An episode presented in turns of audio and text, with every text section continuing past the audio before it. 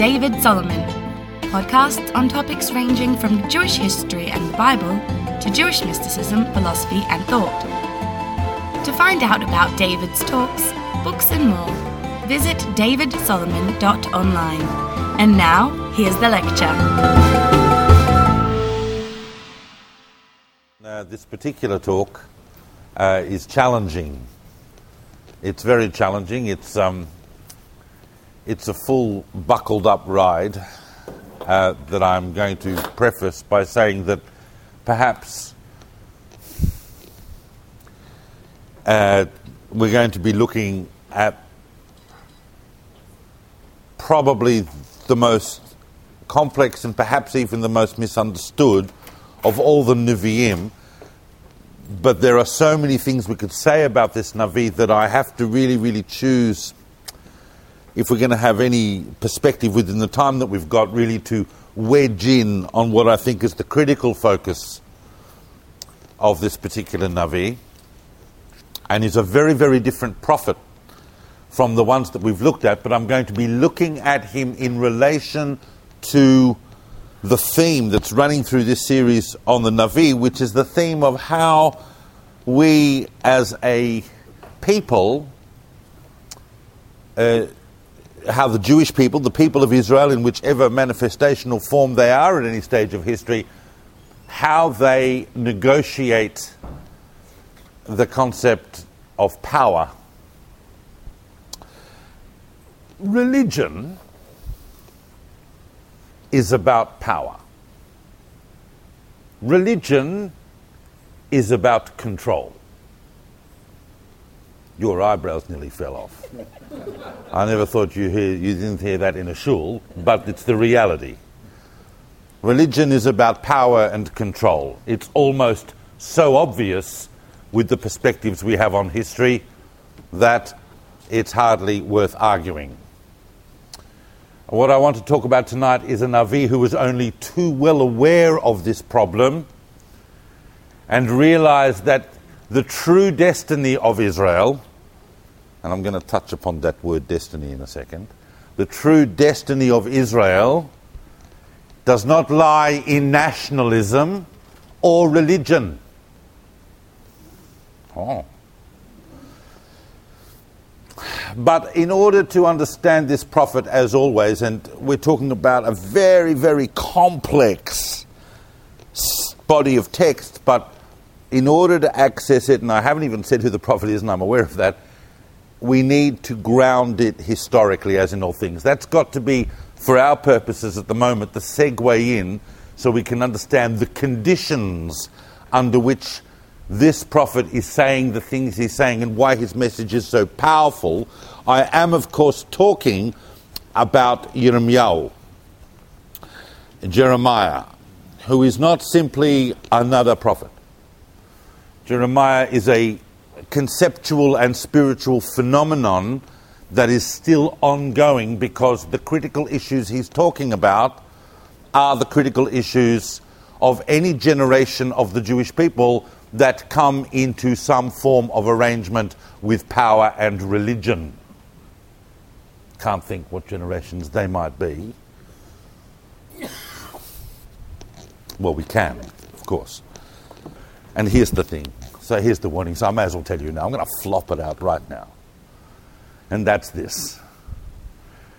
I know that many of you are, like myself, we all sit in the world with certain political perspectives.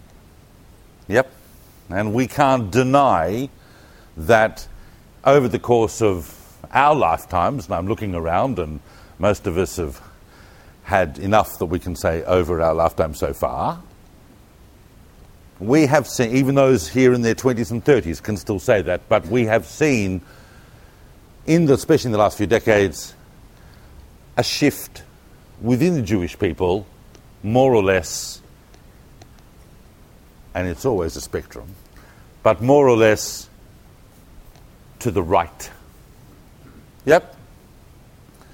And that's why it's very, very confronting for us to try and understand a Navi, a prophet who is critical in our examination of the problem of the rise of the prophets in the age of power, it's very difficult for our generation now to confront Yirmiyahu, who is so fundamentally what would be called today left wing.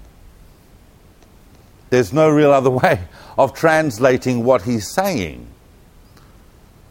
To understand Yirmiyahu would be to understand someone today who would go to the Kotel and stand by the security barriers where everybody's going in, perhaps down by the Shara Ashpa or maybe up from the Rova, but stand there as hundreds or thousands of people are streaming in, stand there all day and say, I'm telling you in the name of God that you are, that your state and your society are going to be destroyed because of your behavior.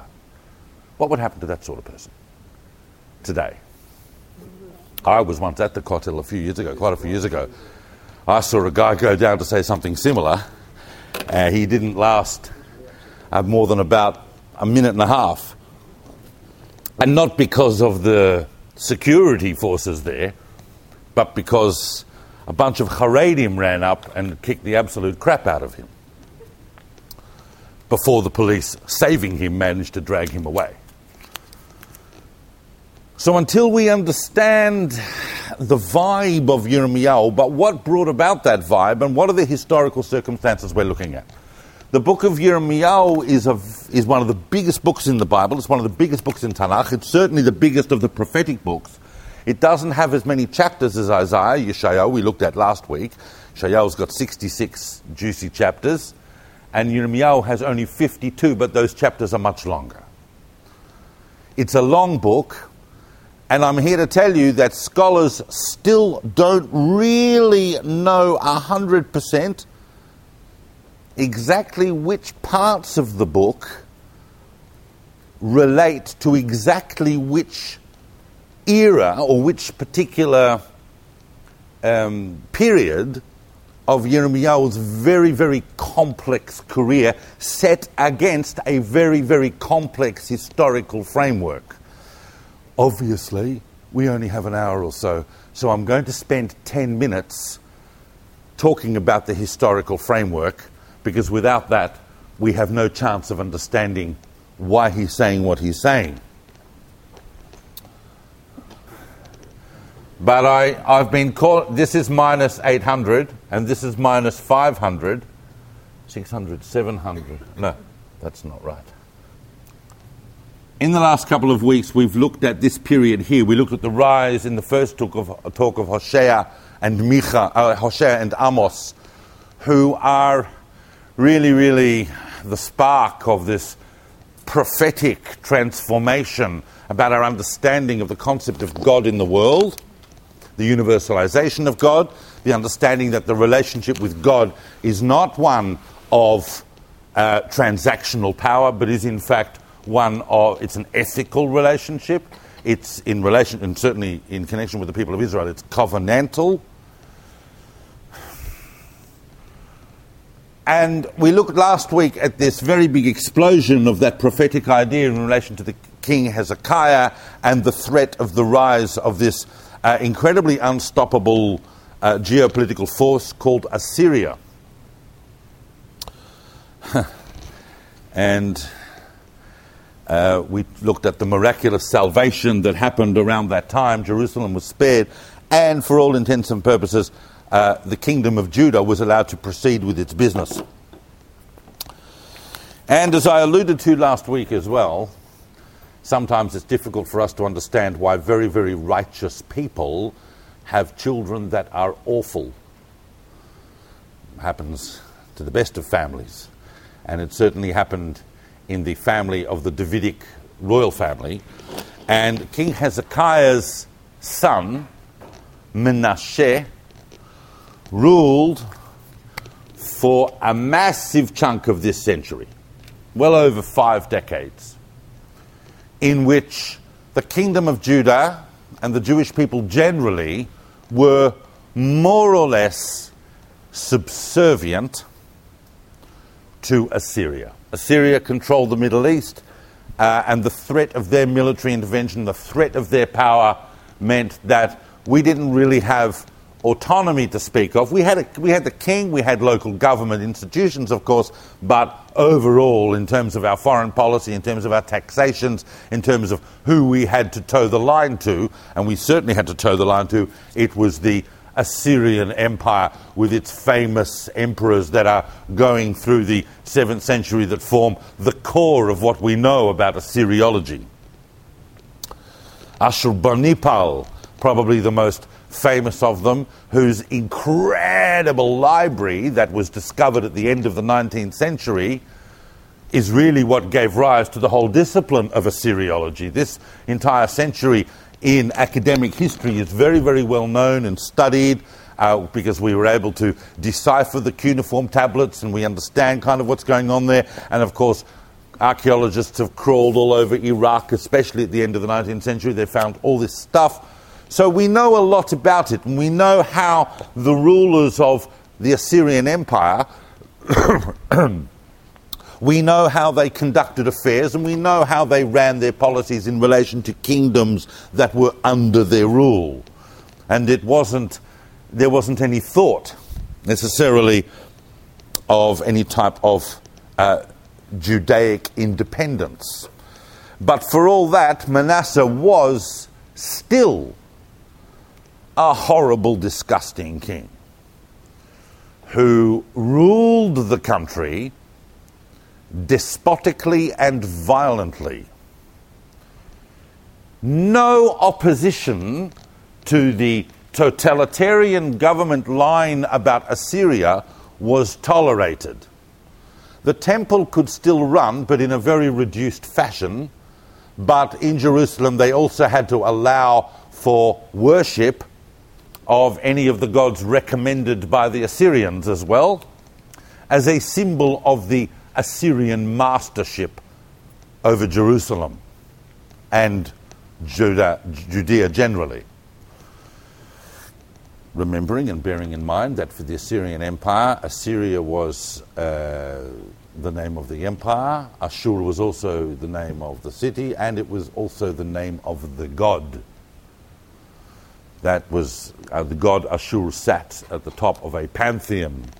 Or, it was a big syncretic system pretty much the proto of what's going to happen later, uh, subsequently in Greek and Roman uh, religious structures, as far as they echo the power structures of the empire itself. These are all complex subjects. And, and that is why, because of Manasseh's incredible despotic reign, for almost most of this century, we hardly hear any prophetic voice there's only one voice really that emerges from that period. How his text was saved is a mystery of history, but it is a prophet and a very unknown prophet. One of the reasons he's an unknown prophet, it's not unknown if you open Tanakh, but he's not generally known about because there are no haftarot from this prophet. And he's basically talking about one thing. It's three chapters and three short chapters, and the first chapter is about the impending destruction of Assyria. And the second chapter is about the impending destruction of Assyria. And the third chapter is about the impending destruction of Assyria. That, of course, is the prophet. Dudes. That is the prophet Nahum. Nahum is talking about one thing but there is no other voice. That's, there's no other voice of opposition to this horrendous rule. And then when Manasseh dies, his son comes to the throne, who is like his son Amon, who is like his father on crack. And Amon decides that it's not enough that the God, the religion of the God of Israel should be suppressed, it should actually be eradicated. And that is why we have historical traditions telling us that during the two year reign of Amon, It was only for two years before he was assassinated. The two year reign of Amon, every scroll of the Torah was burnt by government decree, by royal decree. That's a pretty severe repression, and that was happening in Judah itself. And then when Amon died, his son came to the throne at the age of eight. And his name is a very important name to remember in Jewish history because this is the critical moment. His name was Josiah, Yoshiyahu. And Yoshiyahu didn't really know much when he came to the throne, but after a few years, when he's about 13, around about his bar mitzvah, although he wouldn't have had a bar mitzvah, bar mitzvah is a much more recent invention than that, but around the age that he's coming into manhood, he has a realization, a sudden epiphany that he doesn't want to be a horrible king. He wants to be a good king. He doesn't want to be like his father and his grandfather. He wants to be a Davidic king, a true Davidic king, like his great grandfather Hezekiah, Ukedavid Aviv, and like his progenitor, paternal progenitor, King David himself. Josiah promised himself and promised God when he was very young, I'm going to try and be the best king of Judah there's ever been. And we don't obviously have time to go into all the details and complexities of what is now known as the Josianic Reformation that happened in the minus 620s in Judah. Josiah was born around 640, so sometime starting from the mid minus 620s, and what was able, what was helping Josiah in this reformation, this religious reformation of Judah, where they went through the entire country and eradicated every single reference they could find to idol worship or foreign cults. They even dug up the bones of priests that had worshipped idols and burnt them. They destroyed every single altar, every single countercultural thing. They were like the Taliban on nitro turbo. And they went through in the name of the God of Israel and they cleansed the land. What helped them was the fact that by now the Assyrian Empire itself was in serious decline. Internal divisions and other things were ripping the Assyrian control on the Middle East apart, and that meant that nations like Judah could act autonomously on their own. They weren't really able to flex muscle militarily, but they could take care of things in their own domains, certainly in terms of uh, indigenous religion. And it is during the reign of Josiah, which includes many, many facets the, rededic- the, re- the renovation of the temple, the discovery of the last surviving scroll of the Torah, the transformation of that society, the establishment of the book of Devarim as the essential constitution of this monarchy, the fact that the greatest spiritual authority of that age was a woman, the prophetess Huldah. Many aspects of this reformation are of interest to us, but we can't go into too much detail. You can look at that separately. It, we're just historically backgrounding it, but it's during that Reformation that a young priest from a town called Anatot, called Yirmiyahu, is suddenly called upon by God to be a Navi, a prophet. We have a righteous king, let's have some prophets.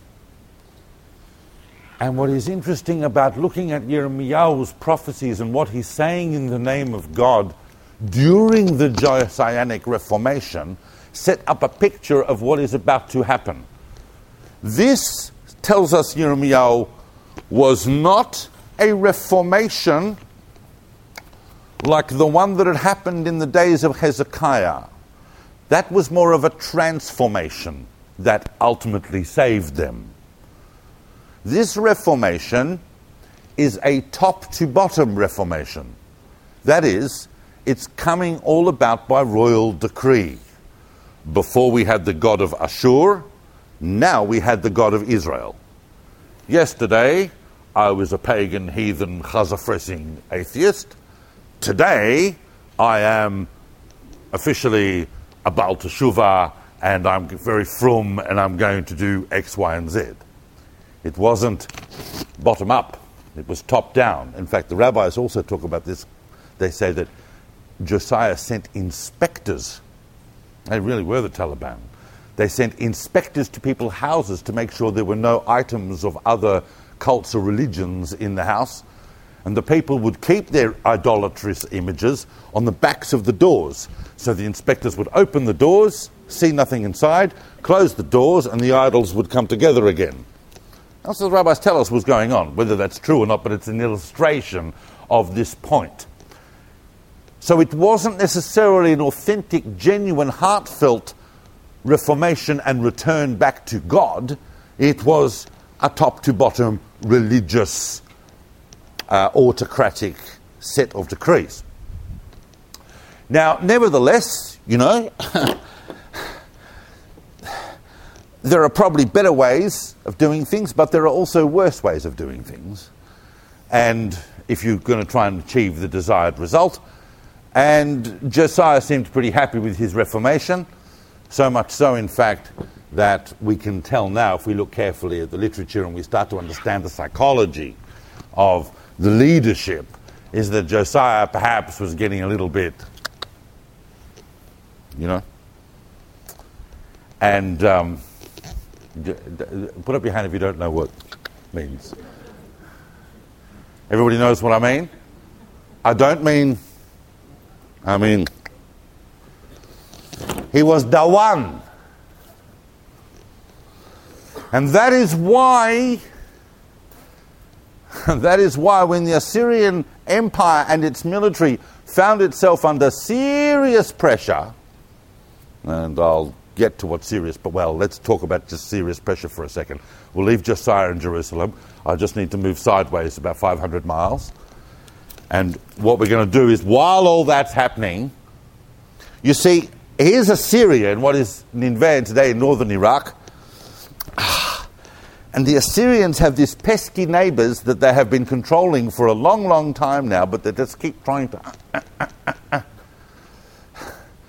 and that's this city, small city state called Babylon, Bavel, that's been under Assyrian control. But eventually, the energies of the Babylonians break out. Once again, a very big complex field of history, but I'm giving just the headlines.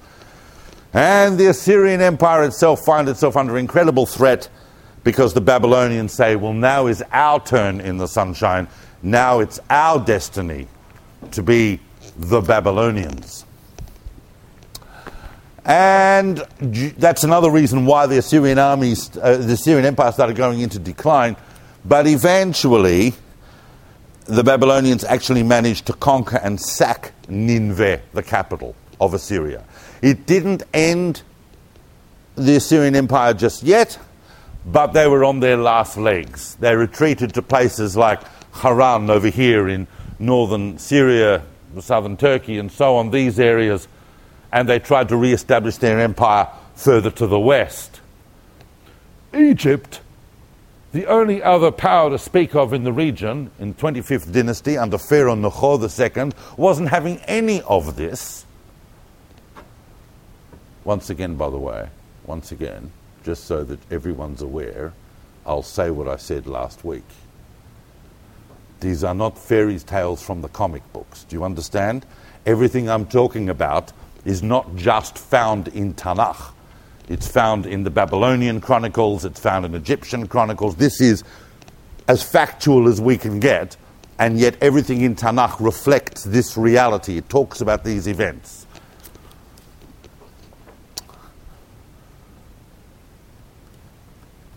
The Egyptians were having none of this. I have to be very careful about historical background because we have to talk about Yirmiyahu. And they decided that they were going to come up and help their friends, the Assyrians, because they did not want Babylon, this power on the rise, moving in to take places like Judah and the rest of the Middle East to be a threat. Egypt has always seen itself as a nation with its own destiny. Always, still does. Goes through various times, and we might have had a little gap now of a couple of millenniums. Since, well, not really, because even in the Middle Ages, Egypt was uh, on the expanse as well in the Crusades and so on. But Egypt is a country that every millennium or so will try and rise. Naturally. You've got the Nile. Egypt comes up and they want to shore up the Assyrians. And Josiah goes, That's not happening. We're living in a messianic age. We can't have a foreign army marching through here in order to fight some other war. Because in the age of the kingdom of Deuteronomy, when things are, the society is being run as according to halacha and according to the Torah, then we have certain promises. One of which is, no sword will pass through your country. We're not going to let this happen. So he meets the army of Necho at Megiddo. The famous Battle of Megiddo. Well, it was hardly a battle because Necho goes, What are you doing? Why, are you, why have you taken the Judean army and you're stopping me? I'm not, my fight actually not with you. I'm just, for me, the land of Israel is just a thoroughfare. I'm going off to help the Assyrians fight the Babylonians. Josiah says, I don't care. Thou shalt not pass. In the words of Gandalf. And suddenly there are different accounts, but about 300 arrows pierced the body of Josiah, and he either died on the spot or he was fatally wounded and died on the way back to Jerusalem when he got to Jerusalem. The death of Josiah pretty much marked the end of the Josianic Reformation. It didn't just leave the people somewhat demoralized, it ended it. During that Reformation, the prophet Yirmiyahu, this young priest from the town of Anatot, had been talking about the inauthenticity of this Reformation and telling people that they had to find a more authentic connection, a better way of living, a more ethical way of living, harking back to the classical prophecies of Hosea, who we can see as a great influence on Yirmiyahu, and Amos as well. But after Josiah was killed at Megiddo, and remember that many people believe that even the entire chapter of the book of Lamentations is actually a eulogy by Jeremiah to the death of Josiah. Josiah's son came to the throne, a son called Jehoahaz. And Jehoahaz is on the throne for about three months before Necho, on his return from that campaign, unsuccessful campaign, takes out his anger on Jerusalem and deposes Jehoahaz and takes him off into Egypt. That is the first fulfillment of the prophecy that Josiah saw in that Sefer Torah about how your king will be led off to exile. That was the first fulfillment of that prophecy. Jehoahaz, the king, the first king of Judah ever to be taken into exile, Jehoahaz dies in Egypt.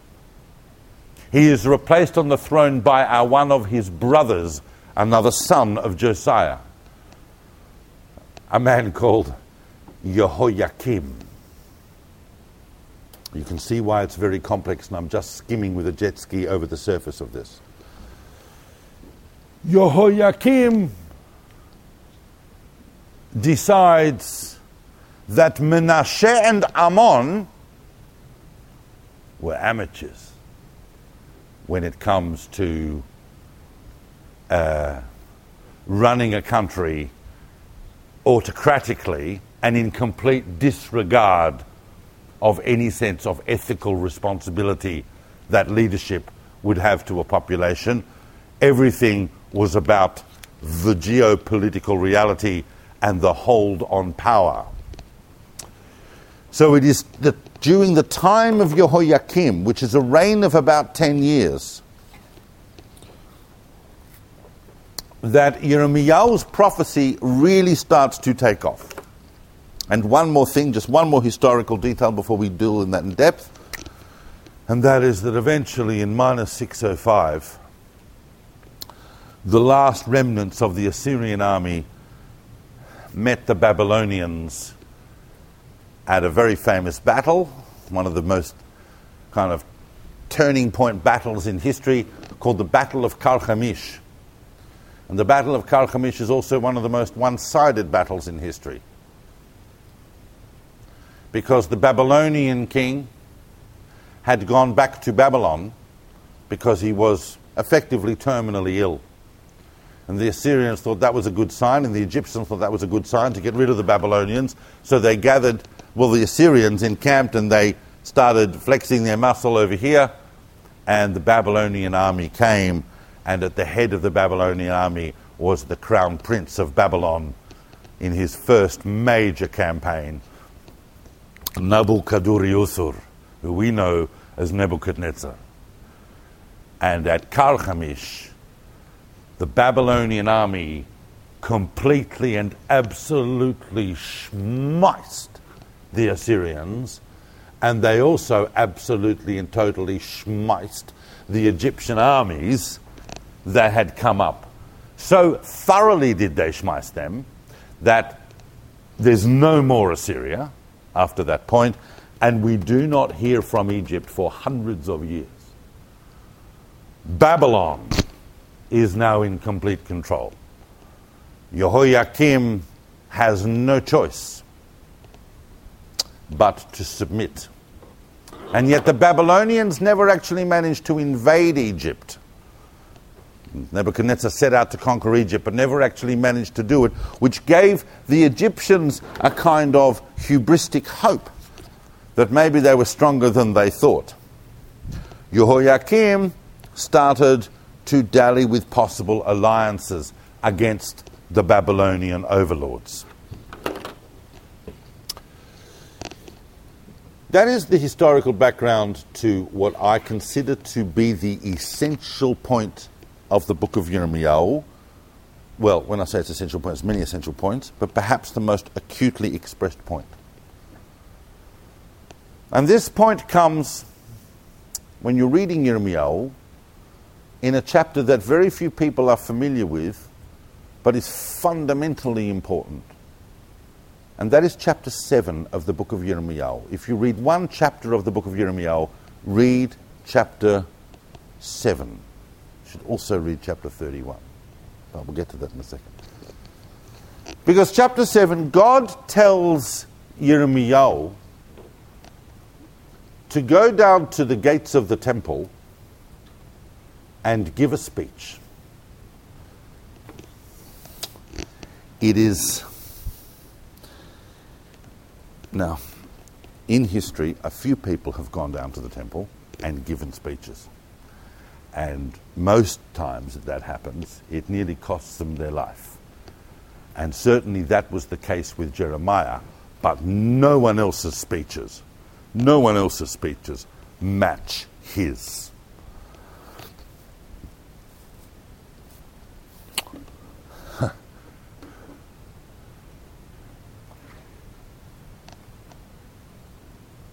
You're going, you're all going to be destroyed. You're all going to be destroyed because you have completely perverted the meaning of the destiny of the Jewish people. First of all, God never wanted you to bring all these sacrifices. When I brought you out of Egypt, I didn't tell you to offer sacrifices. There's no sacrifices in the Ten Commandments. I didn't tell you to do that. You made that stuff up and you're doing it. And I don't need it. But okay, that's what you do. That's how you want to express yourself. But it's not what I want, says God. All I have ever asked you, I mean, really. I mean, I mean, some of you are sitting there looking at me going like this, but really, oh, okay, I'll save that point. All I have ever asked, says God, is that you listen to my voice. And what has my voice been saying to you all this time? And remember that at the time of Jeremiah, Judaism is about as old as Islam is now.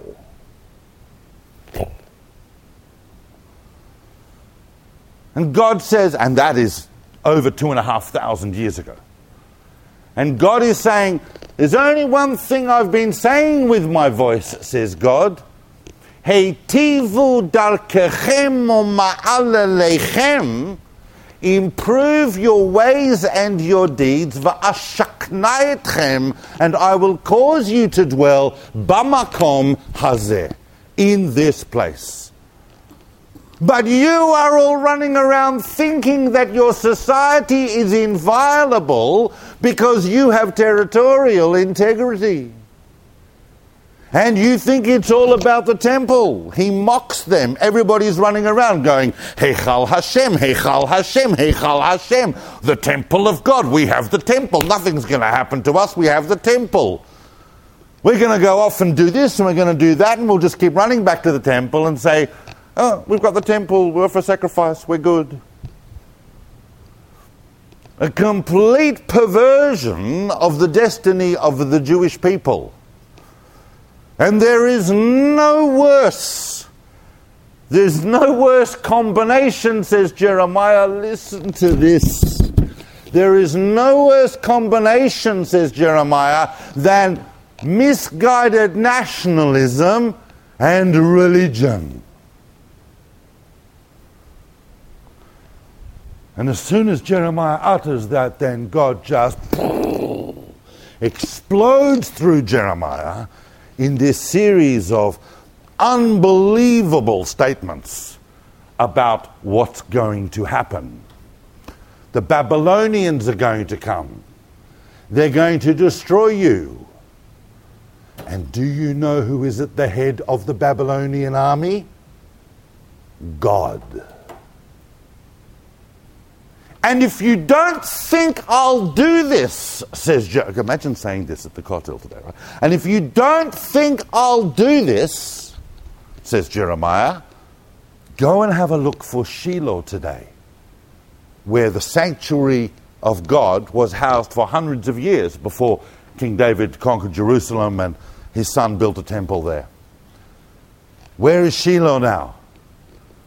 Where is Shiloh? Anyone been to Shiloh? It's a town, Shiloh, right? So they'll take you, when you go to Shiloh, they'll take you to the hill that archaeologists estimate, estimate may have been the Shiloh. And there's nothing. There's nothing. And that's Jeremiah's point. I don't need territorial integrity. That's not what this is about.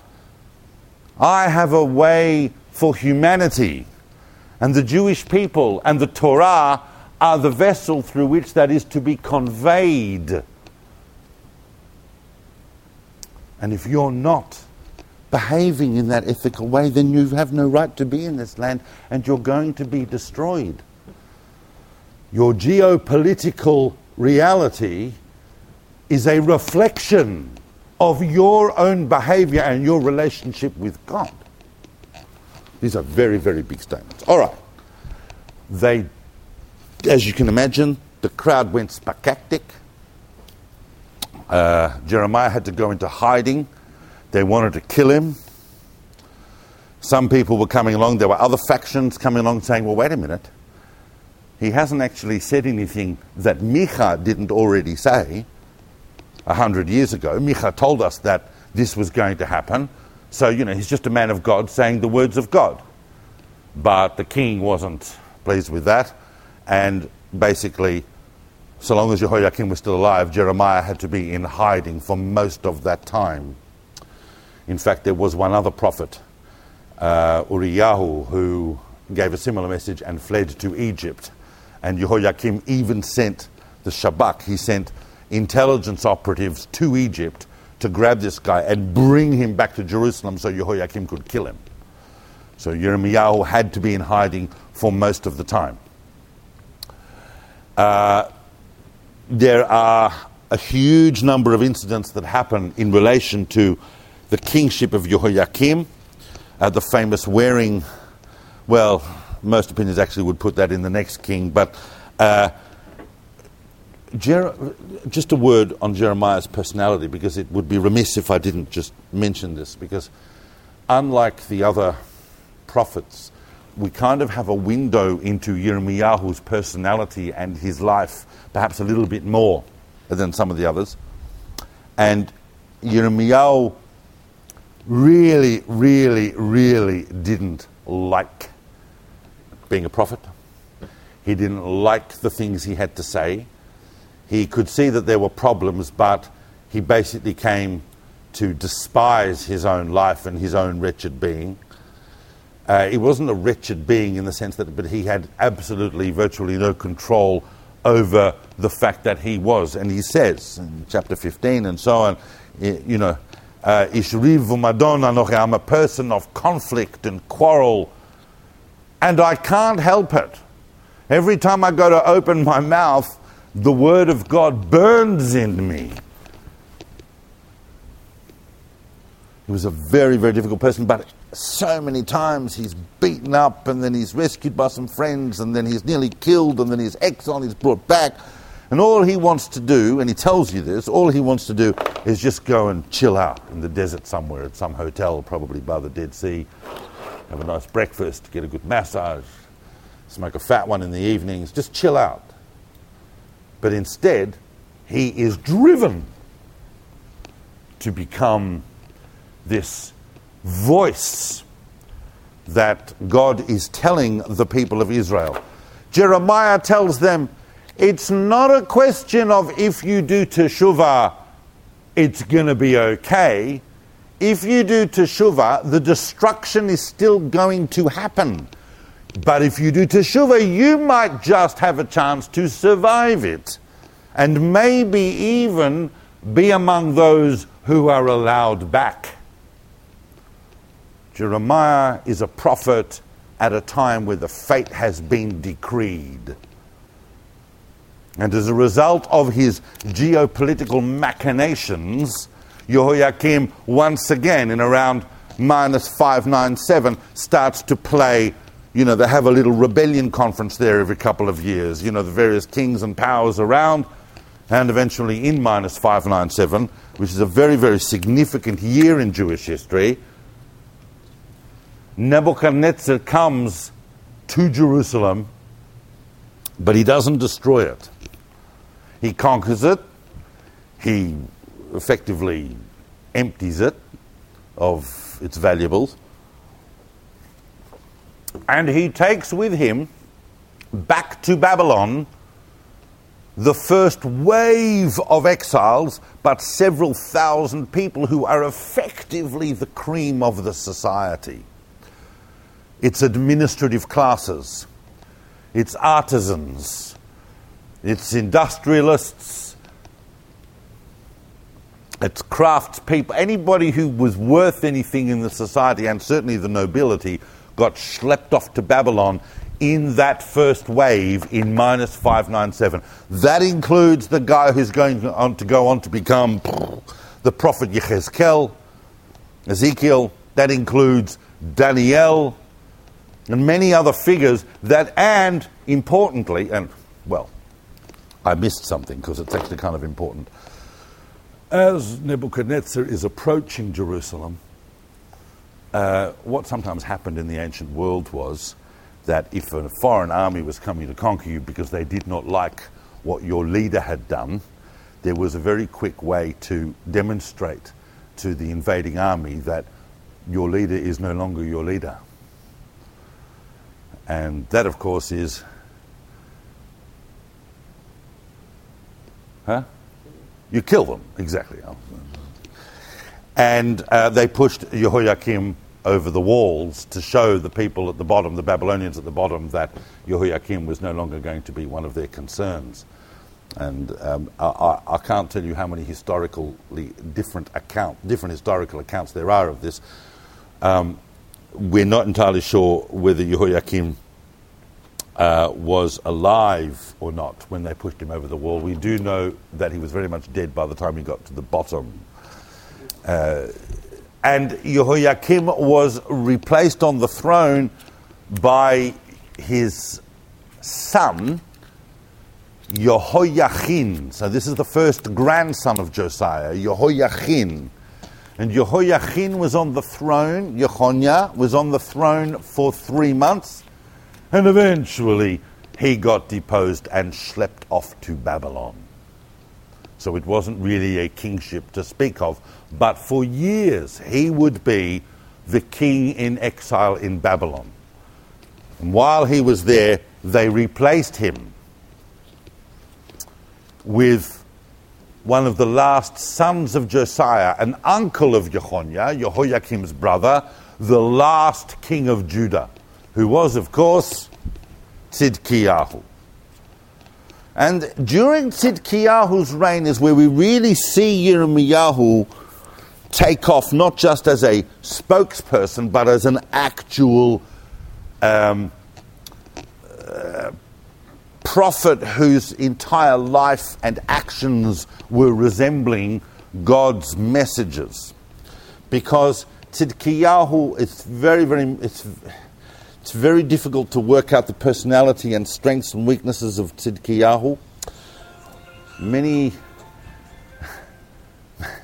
many, many scholars have tried to uh, analyze him and his actions.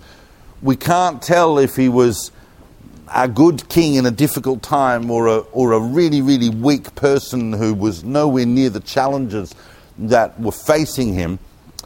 But there was a lot of prevarication, but he wasn't evil like Jehoiakim. You can see in Tzidkiyahu's personality a kind of, well, this is how I know how to rule, but I'm not going I'm not going to go out of my way to wipe out opposition or to persecute prophets.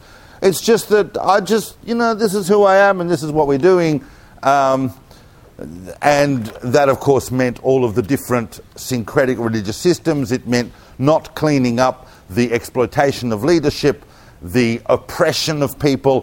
Things were not getting better under Tzidkiyahu, and if anything, they were getting worse because the Babylonians uh, were keeping a very watchful eye on Judah and on Tzidkiyahu to see how he would behave. And of course, because he was a late Judean king, he started making all sorts of possible treaties. So he decides to make. The reason I'm going through this quickly is I'm summarizing a lot of historical material here. But at a certain point, Tzidkiyahu decides, you know what, I'm going to make an alliance with Egypt. They did not want to accept the fate that God had decreed for them. They still believed that they had the national and religious right to exercise their destiny in the world. Yirmiyahu had to walk around for three years with a yoke around his neck to symbolize the fact that Tzidkiyahu's job was to submit to Babylon.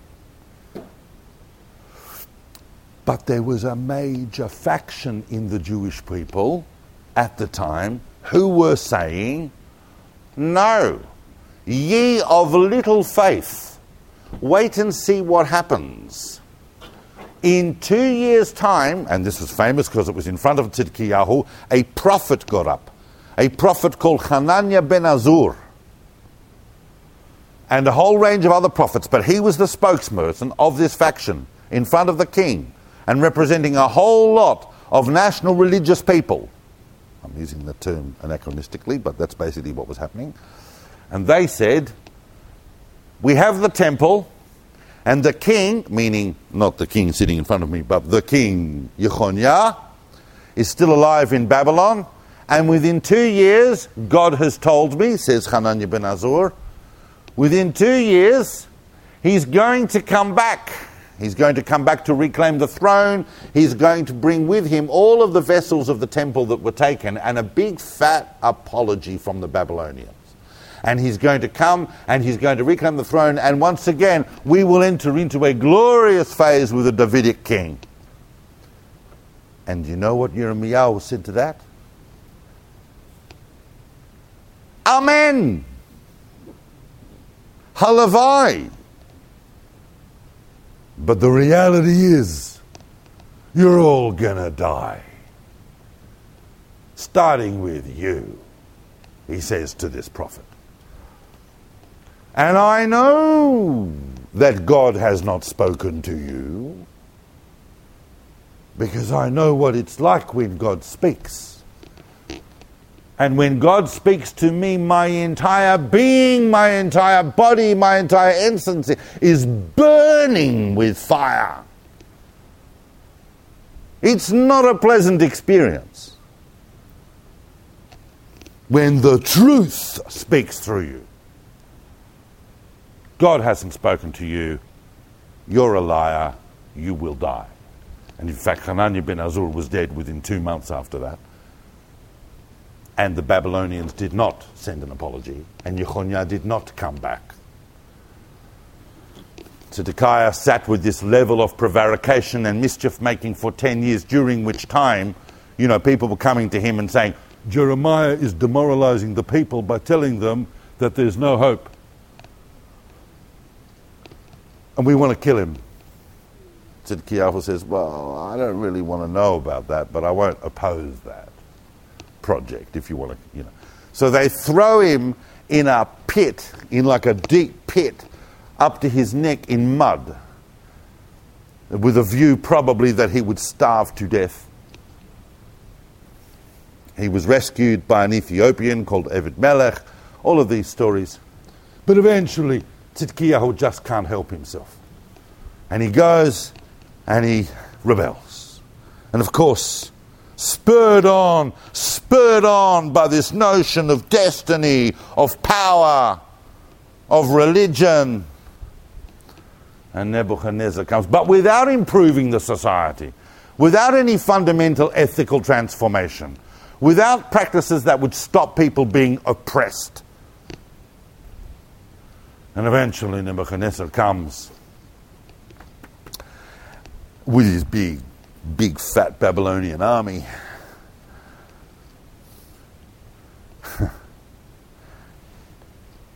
and on the eve of the destruction, on the eve of the Babylonians arriving in Jerusalem, Jeremiah, who's sitting in some boch somewhere in hiding, hears from a relative that a field in his hometown has come up for redemption. In other words, a field, the way fields were commercially transacted, if there was a field that belonged in your family's domains and came up, it could be, it was offered to family members to redeem that field for themselves. And if not, then it would be unsold. But the first act was to redeem the field in the name of your family. Yirmiyahu went to Anatot and bought that plot that would be like someone on the eve of destruction going and buying an apartment in Tel Aviv as a pure, not just a symbol, a reality of hope. In chapter 25, you will find Yirmiyahu's most famous prophecy, one of the most famous prophecies in history. The Babylonians will come they will destroy the temple because that's what God has said has to happen because there is no other way to fix this society. But that exile will only last for 70 years. Jeremiah writes to Babylon. He writes to the first wave of exiles. He writes to the beginnings of community. And he says to them, Pray for the welfare of your government. You're going to be there for a little while. Have kids, have grandkids. Watch your grandkids go up. But don't get too settled because in 70 years' time, you're all going to have to, you're all going to be allowed to come back. This is an amazing prophecy. No one would have foreseen at that time that at the height of the Babylonians' power, that within less than a century they themselves would be geschmeist into history. I'm fully aware of what some of you are thinking. Ah, you're saying, well, it's very easy to say about a book that's two and a half thousand years old that he gave a prophecy of something happening in 70 years. How do we really know that was written before he said it? And so on. But if you are reading the book of Yirmiyahu in one hand and a bacon sandwich in the other, and you have a skeptical attitude towards Nevuah, uh, I would beg you to consider that even amongst the biggest Chazafresing Apikorsim, it's very, very difficult to place the book of Yirmiyahu prior to the exile. It is clearly, stylistically, literarily, and in terms of the world that is being described, with what, not one anachronistic word, it is very clearly the world of the pre-destructed Jerusalem, the pre-destroyed Jerusalem of the very, very late Judean kingdom. It is a prophecy that held the exiles in Babylonia in hope until, in fact, as we will see next week, the Babylonians were destroyed at the height of their power. Of course, they uh, did awful things, the Babylonians.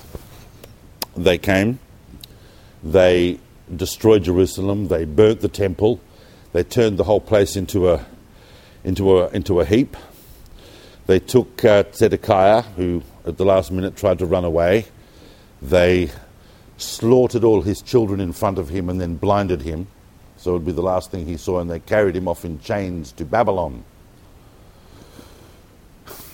where he lived as a blind, exiled king, together with his nephew, Yechoniah. They both lived uh, in Babylon. Jeremiah, on the other hand, when the Babylonians came, they actually, uh, as, as brutal and as total was their destruction, they released Jeremiah from the imprisonment that he'd been kept in by Zedekiah and not only offered him his freedom, but offered to help him go wherever he needed to go and if there's anything you'd like. You know, they were very impressed with Jeremiah, naturally not something that Jeremiah would have been proud of. It was an inevitability. He was the prophet that was calling out this destruction. And Yirmiyahu decided that he would go and live on a little kibbutz that had been started by a guy called Gedaliah. So Gedaliah started with the permission of the Babylonians and said, Look, there's all these Nebuchs sitting around here. We've, you've, you've, you've ripped apart our society, you've destroyed our cities, there's no infrastructure, there's no economy, people have still got to live. So, can I set up some sort of absolutely parv structure here?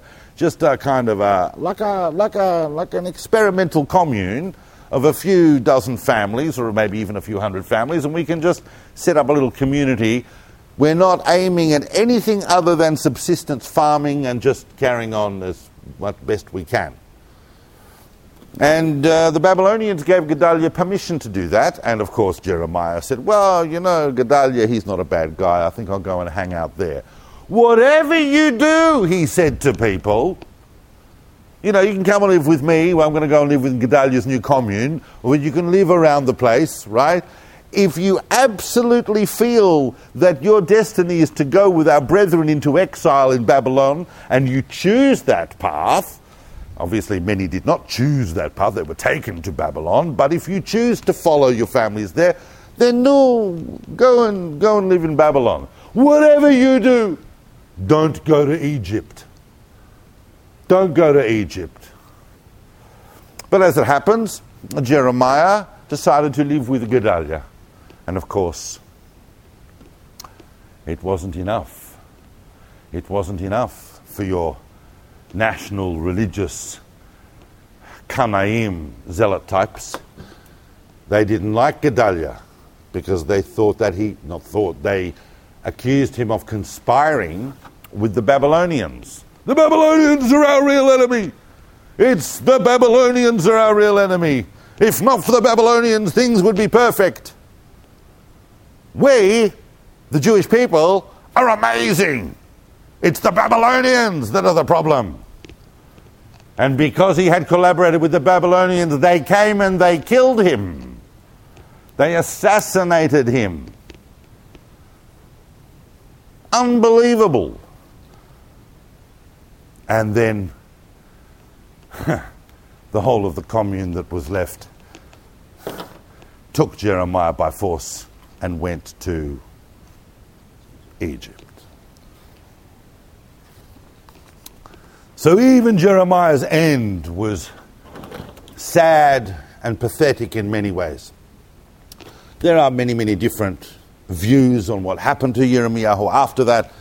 Uh, some say he died in Egypt, some say that he left Egypt and came back, some say he actually left Egypt and then went back to Bavel, but all of that is speculation. The Tanakh records that Jerem- Yirmiyahu was taken uh, to Egypt by the surviving remnants of Gedaliah's experiment, uh, and that now the Babylonians uh, were in control. So,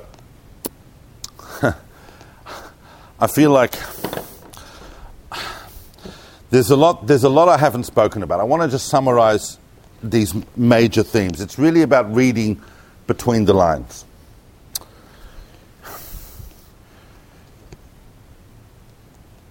Yirmiyahu is a contemporary of ours because he's asking some of the same questions that our generation could be asking. I'm not saying that our generation is at the level of the late Judean kingdom. There were some horrible, horrible things going on there.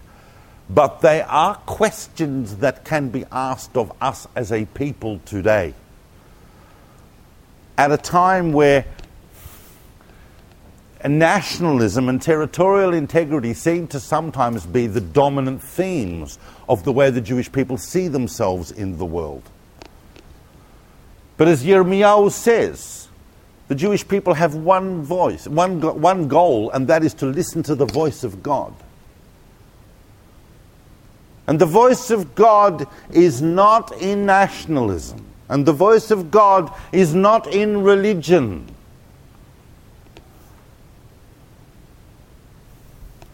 HaKohanim omrim ayeh Hashem. Your priests are saying, Where is God? the Tofsei HaTorah, those who claim to grab the, take hold of the Torah, Lo Yidauni. They don't know me. Just because your leaders are nationalistic or religious doesn't mean they are leading you in the right path. The right path is recognizable because it is the pathway that causes you to improve your relations with each other and to more ethical behavior. That is the voice of God. Now, I know that some of you are sitting here going, Oh, well, this is very strange, David. Because if that's the case, then what is Judaism ultimately at the end of the day? But the reality is, as Yirmiyahu himself says in various places,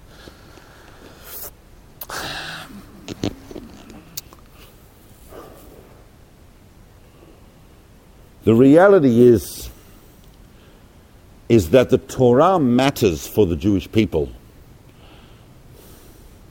because the Torah is the guide and repository, and in fact, not even the Torah on its own. If you reify the Torah and deify the Torah alone, it may as well be the Quran. The reality is, it is the Jewish people keeping the Torah. That is the true covenantal relationship in history. I don't want anybody to misunderstand the themes that I'm drawing out of Yirmiyahu. Mitzvot are important. Yirmiyahu tells you keeping Shabbat is important because it is an ethical as well as divine injunction. All of the injunctions of Torah are ethical. But at the end of the day, they don't count for anything if you're not a mensch. This is what we have learnt from the Nevi'im. This is what Jeremiah was telling us. But he's not even talking to us individually, he's talking to us as a society. We have to be a mensch as a nation. And I put it to you, and I put it to you, that if you ask your average person in the world, which nation is the nation that most embodies the best ideals of ethics and values and morality at the moment in the world, they will not say Israel. And we can jump up and down and say, oh, but that's the fault of the leftists and the Palestinians and the communists and the conspirators and the this and the that and the anti Semites and the rest of it and that. But Nehemiah is very clear. This is no one's problem but your own. You made this because you lost your sense of destiny. I can dispense with any autonomous, independent political state you make for yourselves. I mean, you know, those of you who've done a stickle history with me, you know what happened. I'm going totally off message now, but I'm going to say this. You know what happened. You know what happened in 614. I reckon that it's a result of those sins that we were punished by the birth of Islam. Put up your hand if you know what I'm talking about. I haven't got time to go into detail. He knows what I'm talking about. We don't grab the land of Israel and oppress other people in the doing so we might be able to justify ourselves doing that a thousand times. And as I said last week, the tragedy that our generation maybe is we have no choice. But we have to be very, very careful because the true destiny of the Jewish people in the world is one of righteousness. If you are righteous, that's your whole purpose here. You're to be righteous. And if you're righteous, then there's nothing you have to fear. There's nothing you have to worry about. But righteousness has to be an authentic righteousness, which was the problem of the Josianic Revolution. But even the Josianic Revolution, or Reformation rather, was itself at least some level where God said, Look, you've humbled yourself, but ultimately uh, it, it'll happen. It won't happen in your lifetime, but it will happen. And I can't end on the big doom and gloom. What I want to end on is the incredible picture, like most of the Nevi'im, apart, even when they give Mussar to the Jewish people and they say the most terrible things that they have to say. But all of the Nevi'im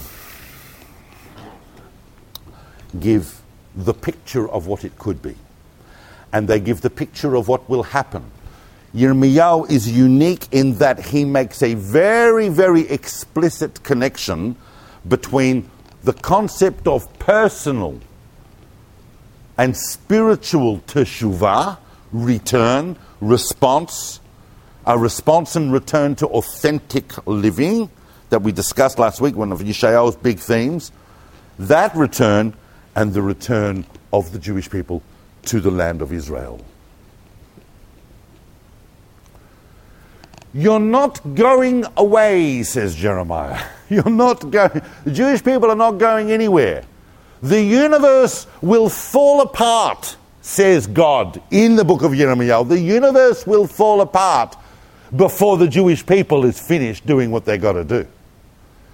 Our destiny in terms of eternity was assured from the moment that the divine made a covenantal arrangement with our ancestors.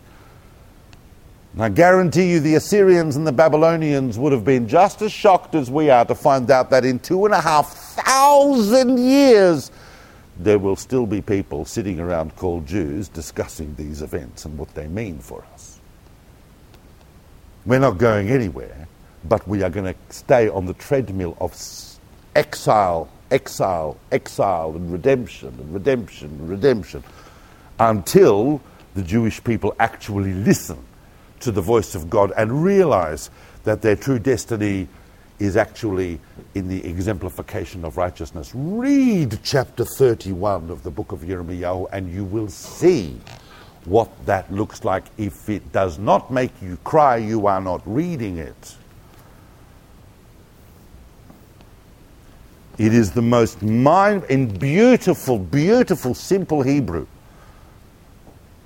This description of the return of the Jewish people to their true destiny, and God saying to them in an amazing way, because it's an amazing verse that has been completely misunderstood by the two other major Abrahamic faith systems. they didn't understand it. It says, I will create a new covenant with you, a covenant of the heart. I will write my Torah on your heart. And of course, Christianity said, Ah, oh, New Covenant, Brit Hadashah, fantastic. Let's call that the New Testament. That's Jesus. He comes with the New Covenant. And Islam actually looks at that verse and goes, Oh, Jeremiah prophesied about the Quran because the memorization of the Quran is putting the Torah on your. And only the Jewish people know that, in fact, of course, the New Covenant has not yet happened because we are still in exile and because we are still negotiating what it means to have power. The only way to approach the divine, says Yirmiyahu, is from a position of powerlessness.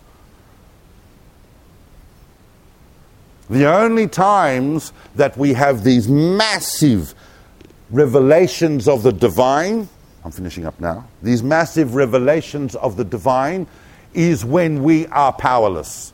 We were powerless in the desert at Mount Sinai. We were powerless in the Babylonian exile, as we'll see next week with Ezekiel's vision. But when we grab for power, God moves away from us. We can be very clever and very impressive, but we are not fulfilling the destiny of the Jewish people. Now, as I warned at the beginning, that could be a little bit rough for some. I do have notes. I want you to realize the notes are much more complex than this talk because I didn't exactly know which angle I would have to segue into it. The issue is, as I said at the beginning, uh, did I talk about this, this, this? Whoa, the things I didn't talk about. Whoa. But um, it's a very, very complex historical period and it's a very complex book and this is my last comment, but here's something. I know that you come, and I know, I know it's very. It's, so many people don't learn Navi, so the fact that we are in a room together learning Navi is already a fantastic level. But I'm going to say something. I need you to actually, especially with a book like Yirmiyahu, I need you to read it. I need you to re- I need you to read chapter seven, and I need you to need, read chapter thirty-one. Just those two chapters. I mean, you could read chapter 23, 25. Those amazing chapters. Chapter one's an amazing chapter. You know, but I made you a prophet before you were born, and so on. But chapter 7 and chapter 31, and then tell me if I'm wrong in my interpretation of Yirmiyahu. Because I really, really believe he's showing us a picture of something else than what a lot of leaders of the Jewish world think should be our direction. I know guys who will run up tomorrow and rebuild the temple and reinstitute sacrifice. Everyone cool with that? Everyone cool with that? I mean, I'm even the most frum among us. Us, collective, not us, this room, but us. Surely have to think about whether or what that actually means, whether or not, what, what, what's that reality? Obviously, the destiny of the Jewish people is not to grab territory for its own sake. God owns the world, God owns the land of Israel. It is never given away by the Jewish people, it's only taken away. And it's taken away because of our behavior. This is the story of Yirmiyahu, chapter 7, chapter 31, and thanks for, for coming to partake me.